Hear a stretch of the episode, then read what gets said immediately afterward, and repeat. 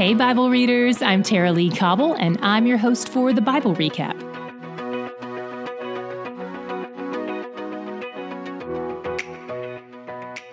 Today, we read about God's judgment on several more enemy nations and cities. We probably won't remember all of them, and some you may not even recognize. That's okay.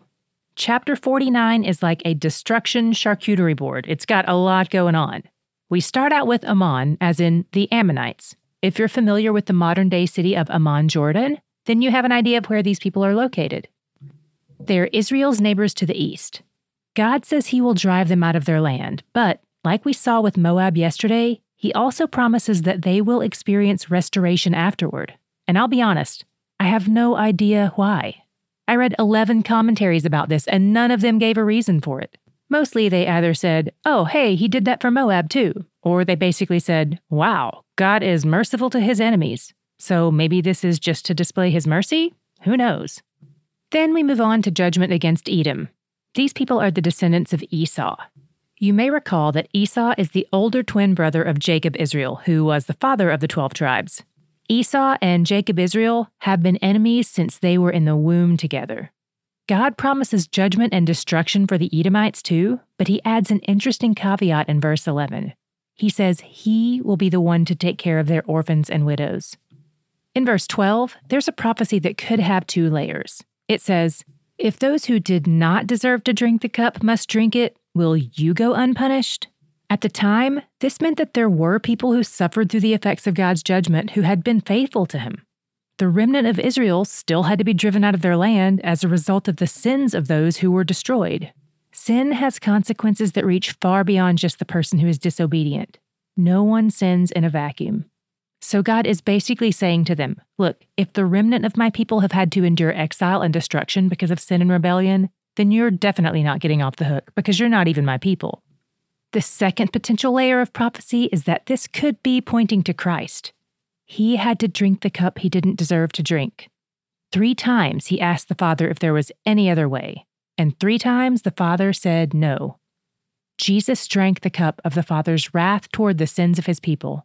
He paid for those sins. But these people who don't know God are having to pay for their own sins.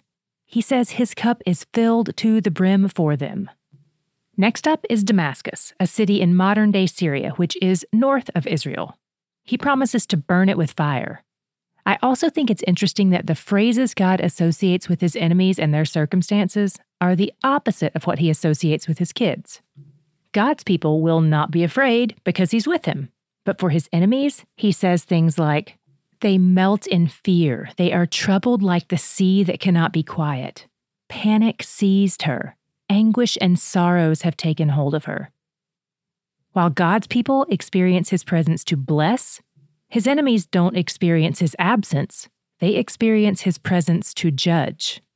Then we have Kedar and Hazor, both of which are cities in northern Arabia. I had to look these up. They've managed to avoid a lot of the drama other nations experienced. In fact, things are so low key for them that they don't even have city gates. So they're probably super vulnerable, but probably don't even realize it.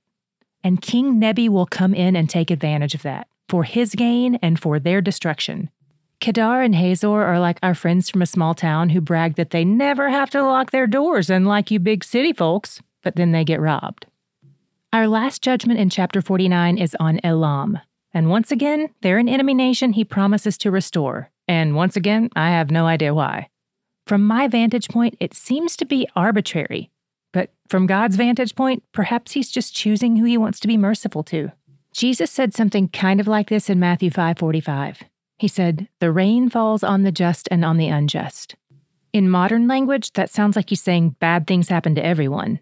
But in ancient language, rain was a blessing. So Jesus was actually saying that God sends out some of his blessings on all mankind, like common grace. And nations like Ammon and Elam get caught up in the current of his kindness. Then we move to the judgment of Babylon in chapter 50. After God uses Babylon to punish Israel and Judah, then he judges Babylon and lays it to waste. He says it will be the last of the nations, which kind of sounds like it will be the final survivor, but what that actually means is that it will be the least prominent in position. It will be the bottom tier. When God destroys Babylon, it will also end the captivity of his people who were there. How very efficient. Then the remnant from among Israel and Judah will return to Zion with hearts that love God and that remember and rejoice in the everlasting covenant he made with them. What was your God shot from today's reading?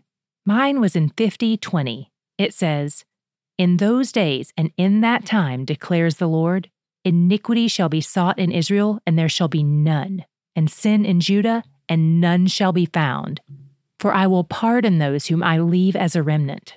This says a lot more about God than it does about people. God isn't saying his people will be sinless, he's saying that their sins will be pardoned.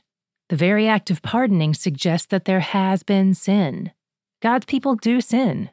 But when God looks at his kids, he doesn't point to our sin, he points to our righteousness, which is, as we know, the righteousness of Christ. Christ's death on the cross made atonement for our sins, and because he paid the penalty, we receive the pardon.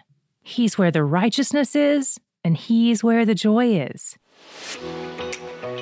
Recaptains, recaptains, recaptains, you guys are the best. I just want to say thank you. Your support for the Bible Recap means the world to me. Your discussions in our Facebook group are so fun to see, so encouraging, so kind. And we have a few new things that we're dreaming up for you this fall that I can't wait to share with you. If you're not a recaptain yet, there's room for you here. We'd love to have you. Starting as low as $3 a month, you can join the Recaptain Facebook discussion group. If you want to do a deep dive on a topic from an episode with other TBR readers, this is a great place to do it.